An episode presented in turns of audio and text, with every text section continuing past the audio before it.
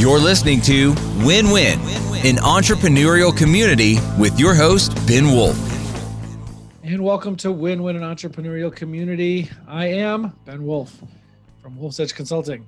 Uh, we're going to learn from our guest today how to tell whether you need an I T consultant or a fractional C I O. That is our topic for today, what we're going to learn from an expert in both. Uh, remind everybody to pause this right now. Subscribe wherever it is that you are watching or listening to this, Apple Podcasts, Spotify, YouTube, whatever it happens to be, and like or leave a review if it lets you, and uh, make the content here and the knowledge that we are sharing for our business owners or leaders like yourself more accessible to other people. Uh, and with that, I want to get into introducing our guest today. He is the V P Information Systems and a data scientist and a data scientist uh, uh, and um, he does that as an I T and process consultant and fractional C I O with C A S Worldwide, uh, where he says that they specialize in marrying business process with technology. So with that, I give you Dan Stieglitz. Welcome, Dan. Thank you, Ben. Thank you for having me. Um, it's a, a pleasure, and uh, I really do enjoy speaking on the topic. So um, yes, you, you introduced me well. Um, what I, I do is I help companies review their processes, marry those processes to, um, to help them become more efficient and effective within um, their business.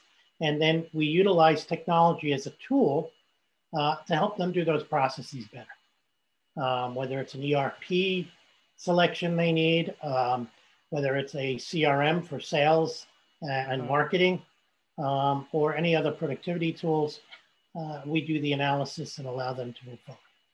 Well, let's get a little context then before we get into like our main question today uh, that, you know, people are going to be looking for, which is just give us a little context. Actually, before you even give a little context, I always ask people to give like a two minute background, just kind of how you got to be doing what you're doing now. Give us a little context for the knowledge that you're about to share. And before you even say that, I'll just, I'll just talk that before, after we already got, got introduced to each other recently and started talking again, we realized that actually uh, I was at a company where we, you know, where we used you, and you know, I had many, many meetings with you a while ago. We didn't quite realize that instantaneously, and so it's just funny after we're already talking again to uh, you know, to recognize that I had already had a good experience working with you. So Thank you. An additional connection point there. Great, sure. Um, so basically, um, you know, it goes way back how how I I got to where I am. Um, back in college, um, I, uh, I went for business, as most um, college students do, getting into business. At the time, computers were not, we were still into the mainframes, P Cs were new. I don't want to give a date because that'll age me. Um, but you already, remember, give a, you already give enough incrimin- incriminating information as well. Right. Um, I, I remember being in one of my uh, early computer classes, and Um, the, the instructor talked about um, different types of programs and how companies utilize and develop their programs. And um, big companies, he talked about at the time, JCPenney and Bloomingdale's, and they were always concerned at the time that if a programmer went from one to the other, they would be, in his words, stealing the technology uh, uh-huh. or, you know, that they were using. And, that, and every company had their own proprietary language. Software, they, they did their own programming at the time. And, um, you know, they built their own processes internally, um, which we still do. And we'll talk about that. Um, but it got me thinking. And I remember I, I went to Oxford University. Uh, I went to my instructor. I went to for law school. Oh, very good. um, my son just graduated too. So we family. Um, I, I went to my... Uh, to the career advisor. And I said, I want to get into something related to computers, and I'm paraphrasing, security, way back when. Um, he told me the only thing he could think of was maybe you got to go and get a law degree. Um, so I took the LSATs, realized law was not for me. Um, went back LSATs to have nothing, LSATs incidentally have nothing to do with, with law. I mean, I could tell you having gone gone that route and become a corporate restructuring and bankruptcy attorney for a few years is LSATs have very little to do with uh, success in either law school or law practice. I, I'm sure, you know, that's right.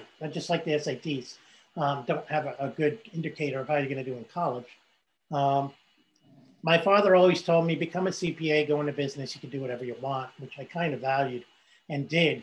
Decided not to go the LSAT law route. Uh, another suggestion was to join the F B I and maybe you can get in that way. Decided not to go that way. And then um, went on to be a C P A, a controller, a C F O at companies. And always realized that I wanted to help companies from the inside out, um, but I couldn't do it with day-to-day operations. Um, so back in um, ninety-nine, two thousand, right around the Y two K craze, um, I joined an accounting firm and we uh, launched some accounting software, and it was good going into um, companies that were using accounting firm uh, to do their accounting software. Was a great path. Worked for eight years until Sarbanes-Oxley's came out and said, hmm, we don't know if accounting firms should be doing that. Um, at that time, I kind of went on my own um, because there was no solution at the accounting firm. They were concerned that they wouldn't be able to give me business, so I'd have to make all the business on my own, which was fine as I was doing it already through their accounts. But when I bring an account from the outside and they go, why are you using an accounting firm uh, to, to look? The other account would come in and say, why would you use an accounting firm to come in and look at your technology? Um, we're an accounting firm. We don't want you to use them. We're concerned. That's when I realized I had to be on my own. So I had to kind of uh, pull away from the accounting firm and, and branch out on my own if I was going to do this and not be um, tied down to Uh, you know, an accounting firm and the competitiveness between accounting firms. Uh-huh. So I, I kind of been, uh, for the last uh, twelve years, been on my own, um, working with accountants, working with uh, I T people, trying to help the, uh, my clients build better processes, build technology solutions. Um, I've always pursued the technology side. I became Microsoft certified, uh, a Microsoft certified engineer. I became a C I T P as, with the A I C P A, which is a certified information technology professional under my C P A license. I was the seventy-fifth in the country to gain that and uh-huh. still have that, uh, that distinguished uh, credentials. And that helps me um, look at things from both a business side and a technology side. I mean, speaking of which, what, so if you could break it down here, like what, you know, we talk about I T consulting, and that's what a lot of what you're talking about sounds like, but what is it like, if you just give us a broad overview here, what, what do you need an I T consultant for versus what does a fractional C I O do, a fractional chief information officer? What's the difference between them? Sure. So many times I T consultants, um, they come with networking companies, managed service providers, who are going to provide many different types of solutions, but they're going to provide solutions to, um, to products that they already have within their wheelbarrow. Uh-huh. So maybe they're a Microsoft house, so they'll bring in Microsoft products, but they'll still support some Apple. Uh, maybe if they are working with E R P, um, they're a NetSuite E R P reseller. So they're going to try and bring that to you. Where a fractional C I O um, is going to work with you Uh, independently um, and work with your leadership team uh, to build and develop strategies on how to move forward. Okay. And that really gets I mean, would, would you would you call your, maybe I used the wrong term, but would you call yourself that first half of the equation I T consultant, or for the for the transactional part of what you do, would, would you call it something else? Um, for that, so they are, you know, they're two different things. So I, I am, I would be more like the fractional C I O than the typical I T consultant. Uh-huh. So the I T consultant usually focuses more on that network infrastructure um, and, and how that works. And then bringing tools into the environment um, to help you grow your, you know, your, your processes and build your processes, where the C I O, now, many times an I T consultant will Um, include what they call virtual C I O services. They'll bring in uh, their project manager, their lead account supervisor to uh, provide similar services to a fractional C I O, but again, it's more towards what they have in their wheelbarrow of products, where a fractional C I O has, you know, is going to reach out to more than one I T consultant to bring in resources and develop a solution for you. That's how I look at the difference. Okay. And is, I mean, so would you say, well, put it this way, what, when, when do people need one versus the other? Yeah. So um, a, a, it really depends upon the stage company you're in, right? So, and, and what you do, right? So many, com- okay. every company is dependent upon technology. Certain companies are dependent on technology uh, simply as a tool set um, to provide communication, email, to provide storage, document management, and maybe to provide some productivity tools like an E R P.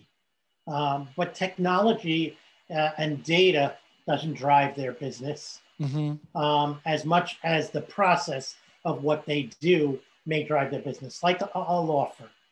Law firms typically don't need a C I O unless they're specifically related to some process. Um, you know, if they're just doing simple real estate transactions, right. they're not going to need a C I O, but they will need an I T consultant if they don't have an internal I T department.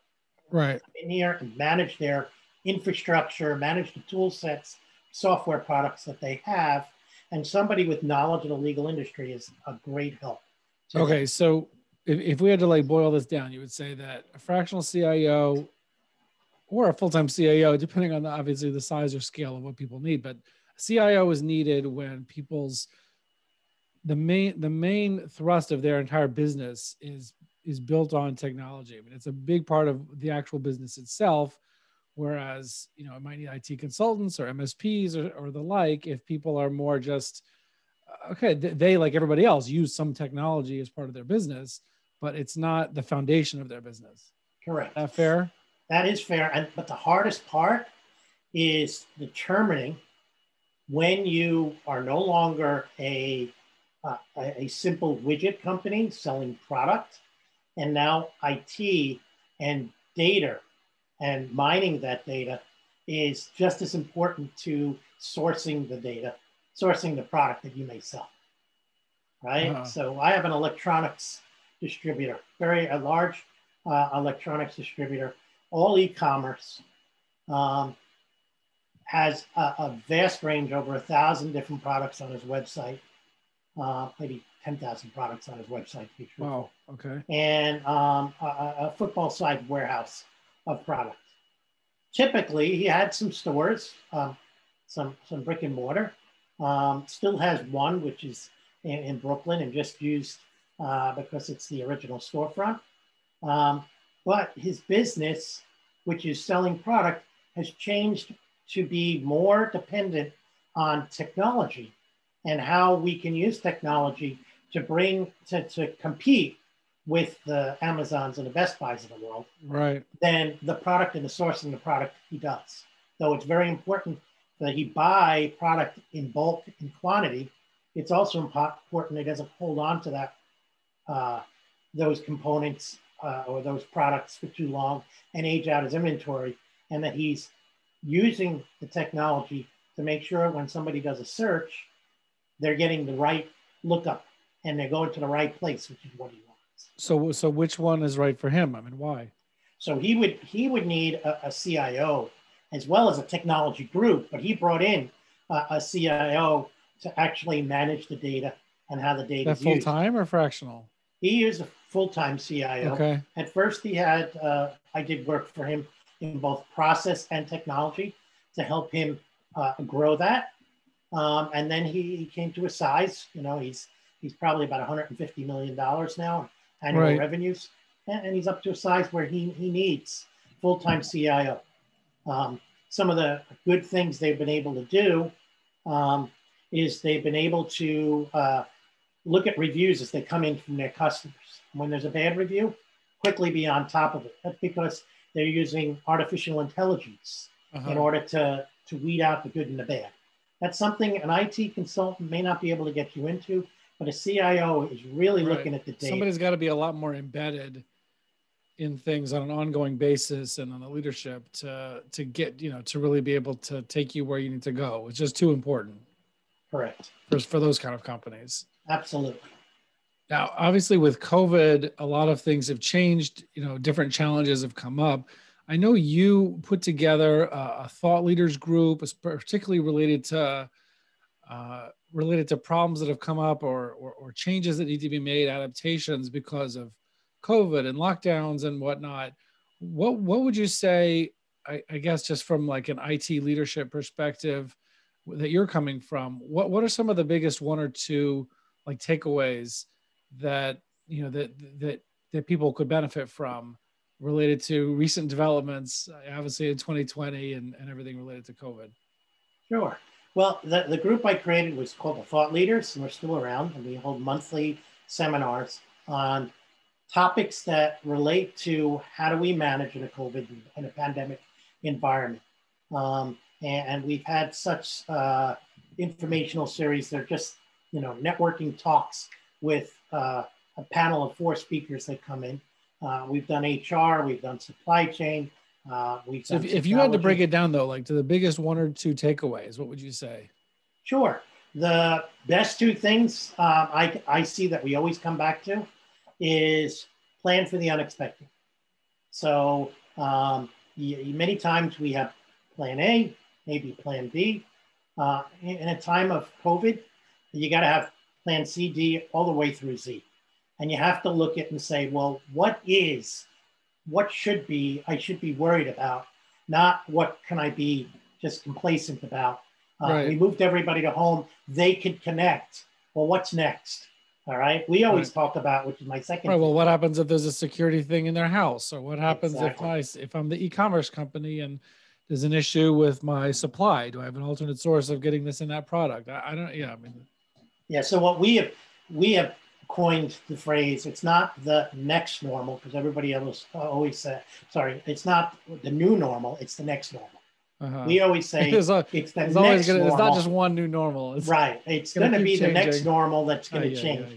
And, and the big thing is uh, a lot of people, um, this work from home, you know, if you look at the, the surveys, you talk to people, everybody goes, it's great. Uh, my employees like working from home. Management, not so much, but you know, I got to keep my employees happy. I got to get them back to the office. And I personally feel work from home is kind of a flash in the pan. You know, it's great for right now. Uh, what a lot of people don't realize, uh, there is a lot of productivity lost and in places you probably wouldn't think. Uh, the biggest place is the water cooler. Everybody goes to the water cooler when we're in an office and chit chats and finds out things they didn't know and gets a different perspective on things. That That's doesn't so happen funny, when yeah, I work from this. home. All right, I have a, I have a follow-up question after this, yeah. So uh, I feel that though, you know, it's gonna be the, the next normal is still gonna be work from home and maybe even the next normal after that.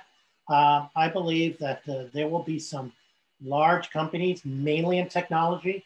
Uh, Facebook and Google have bought a lot of space in New York City in order to bring people back to work. So they're preparing for it, um, you know, and as soon as they start doing it and Amazon starts doing it, it's going to be a trickle down. I know Amper Eisner, which is a large accounting firm, I think they call it Eisner now, just opened up a city office. They just moved with a- I think post-COVID. Yeah, they just moved this week um, to a COVID compliant, as they call it, workspace. Right. So everybody can be separated a little bit. Everybody can feel comfortable, but they still want the people back in the office. Mm-hmm. Well, let me ask you a follow-up question on that, because it, it's interesting that you say that, because I've talked to other people who've given the exact opposite sure. determination, and specifically using the water cooler terminology. And they talk about the increased productivity of people working remotely because of the lack of a water cooler, meaning there's all this like conversation or people go around desk to desk. And if people are separated essentially and they're at home, then they're just a lot more productive. Obviously this works primarily in knowledge-based businesses, which are also like the examples that you've been giving. Um, and I wonder, what do you think you know, and a lot of companies have been getting much more productive and have continued throughout the entire COVID to be a lot more productive than they were before when they were physically together. So what do you attribute that to? Like this dichotomy between so, different experiences for different kinds of organizations? I, I, I believe what, what is, two things I believe. I think some of it is uh, uh, I've got my rose-colored glasses on and I'm thinking I'm being productive. What I'm really seeing, which is only going to show itself nine months down the road. My winners are winning and my losers are losing. And my winners are outshining my losers in productivity. And they're out there, you know, showing everybody that they can work, but my entire workforce is not working productively. And wouldn't you know that if you have data, wouldn't you know that on a person by person basis and they wouldn't be covered up by the high producers?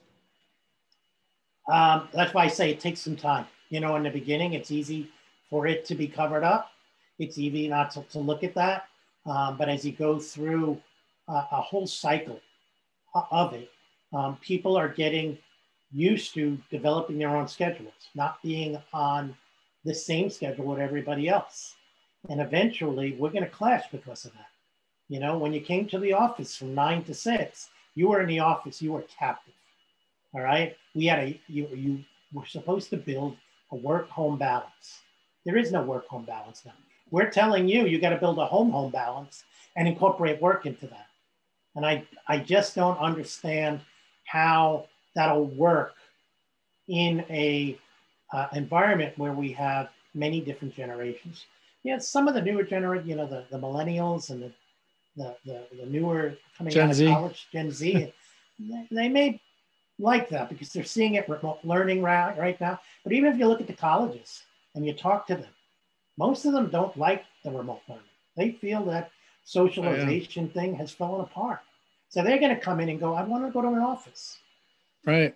Well, right. And you, and, you know, you could definitely say that about productivity too. I mean, it's yes, you know, even if it would be more productive, there's a certain, there's a certain lost element of that human connection between people at an organization. You know, uh, hearing now about these, like, you know, people had these uh, holiday parties that are remote and it's just not the same, you know. It's not. And, uh, and transactional work, you know, fortunately, the accountants, the guys in the back office, they can certainly work from home a lot more than the sales, the marketing, the creative people. Um, but creativity needs the spark of having people together. I'm working with a company right now, a textiles company, um, and uh, they've had to change. Um, they're one hundred years old, sold textiles to um, mom and pop brick and mortars. They still do that and still expect to do that. But the way they present their, their production, their, um, their designs is now all um, through the web, right? right? Through digital sources. When I talk to the marketing and digital team, Um, there is a bunch of them that say, I want to get back in the office. I need yeah. help working. And there are others, the graphic designers, who say, leave me alone. I'd rather be home. And it's like, right. yeah, but if you're not there and you're not feeling the pressure, you're designing on your own and you're not getting our flavor. Right. And that's where I feel that. That's why I say a cyclical nine months, you're going to start to see people go, well, I'm home now. I can do it my way, not the company way.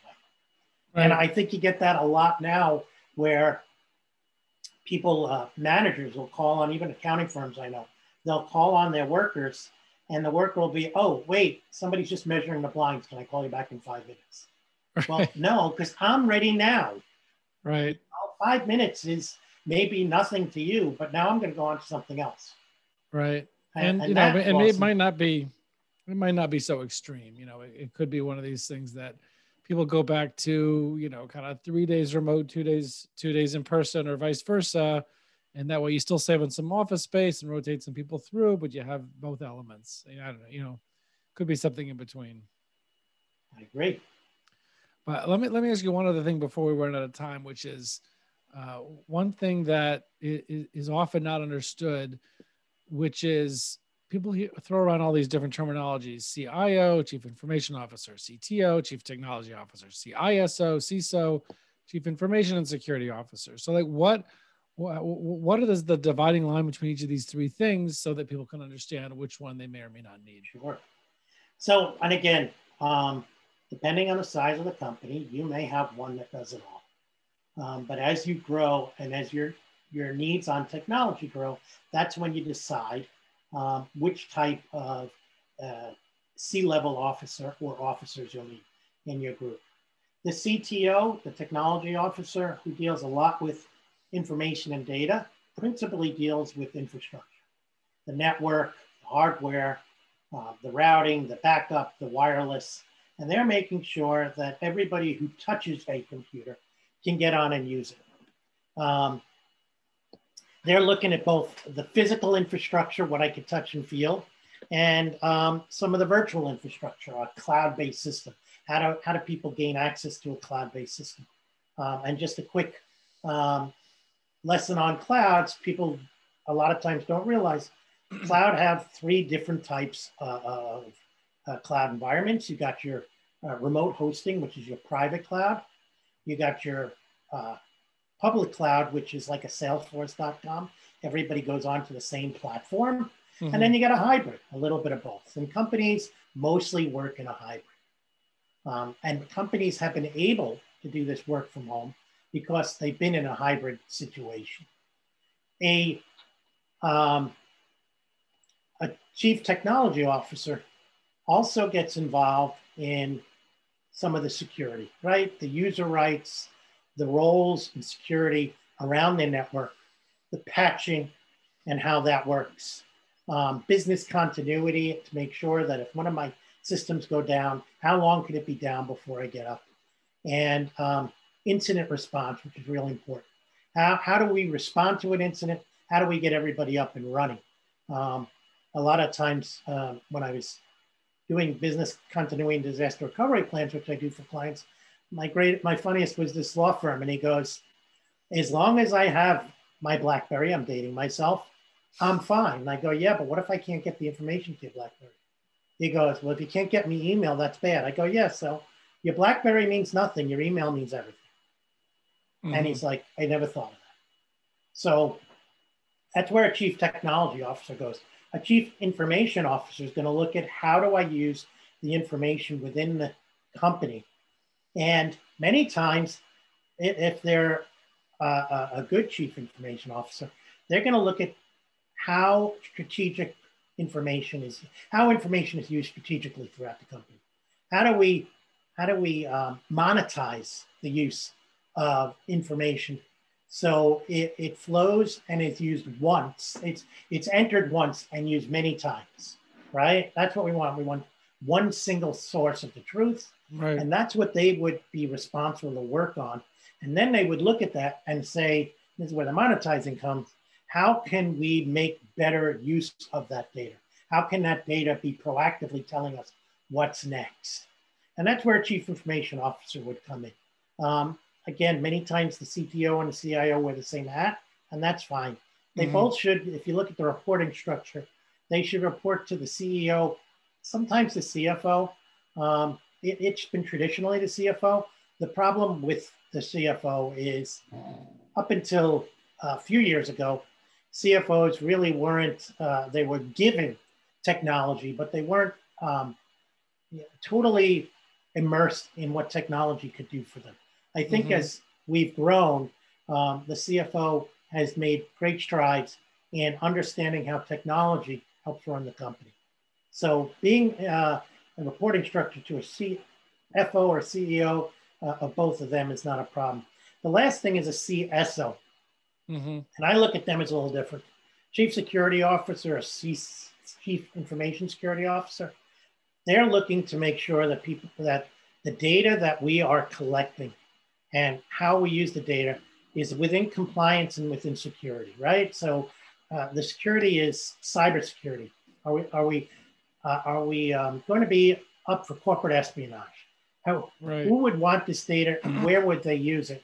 And how can I make sure that we have the policies and procedures in place? Because we know many times it's not the computers that are giving out the information, it's the people that are giving out the information. So right. a C I S O is going to go and say, I'm going to train you on what to look for and how to work without giving away the keys. And who are they, the and who are they reporting to? Like the C I O or C F O? Like where are they reporting?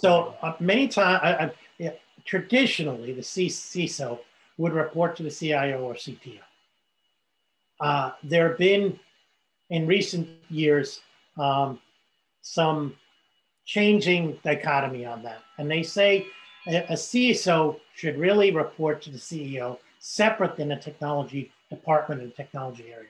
And the reason for that is um, if they're trying to keep the technology and the information compliant and secure, and the person they report to says, I don't care that you have to do X, Y, and Z. This is, this is what I need to reach my compliance or my accountability. I have to install this thing.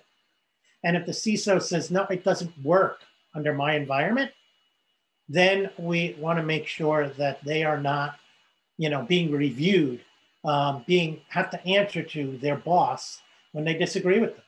And that's why a separation has been a, a growing recommendation, at least on my side. Right. Um, I did so a the C I S O or the C S O is reporting to the C E O, and right. and I guess the C I O and, and him are able to kind of have that argument out and let the you know the C E O, you know. A lot of times, what we do is the we, decision maker not be the one who reviews them. Right. We create what's called I T steering committees, and I T steering committees should include all of them, as well as other high-level departmental uh, business-oriented departments um, into it. So they can all share on that information and all discuss how that's going to be proactive and help them within their company. Right. No, I appreciate that. And, you know, and I appreciate the, the, the, the better clarity in terms of, you know, looking to I T consultants and, and, and experts, process consultants when it comes to, you know, finding the right products and knowing how to implement them, or C I Os, a fractional or full-time if the, if it's, more about how you use the technology on a, on a long-term basis and less transactional. Uh, you know, obviously the differences, C I O, C T O, C I S O, where those each fit in. Obviously, I T developments that have happened with COVID and where you see that going, which is very interesting. Uh, and I, you know, I'm glad we were able to have a little bit of a debate there. That was quite interesting. Yes. And uh, yeah, just appreciate everything you've been able to to share. Great, I appreciate you having me. Um, you know, um. Uh, You know, I'm, I'm very passionate about the, the subject and helping companies use technology as a tool to help them get to the, the next level. I have a lot of clients who just say, can you just select the right E R P for me? And um, what they want me to do is say, I'm in the textile industry, I'm in the food and beverage industry. Tell me the two or three tops that work.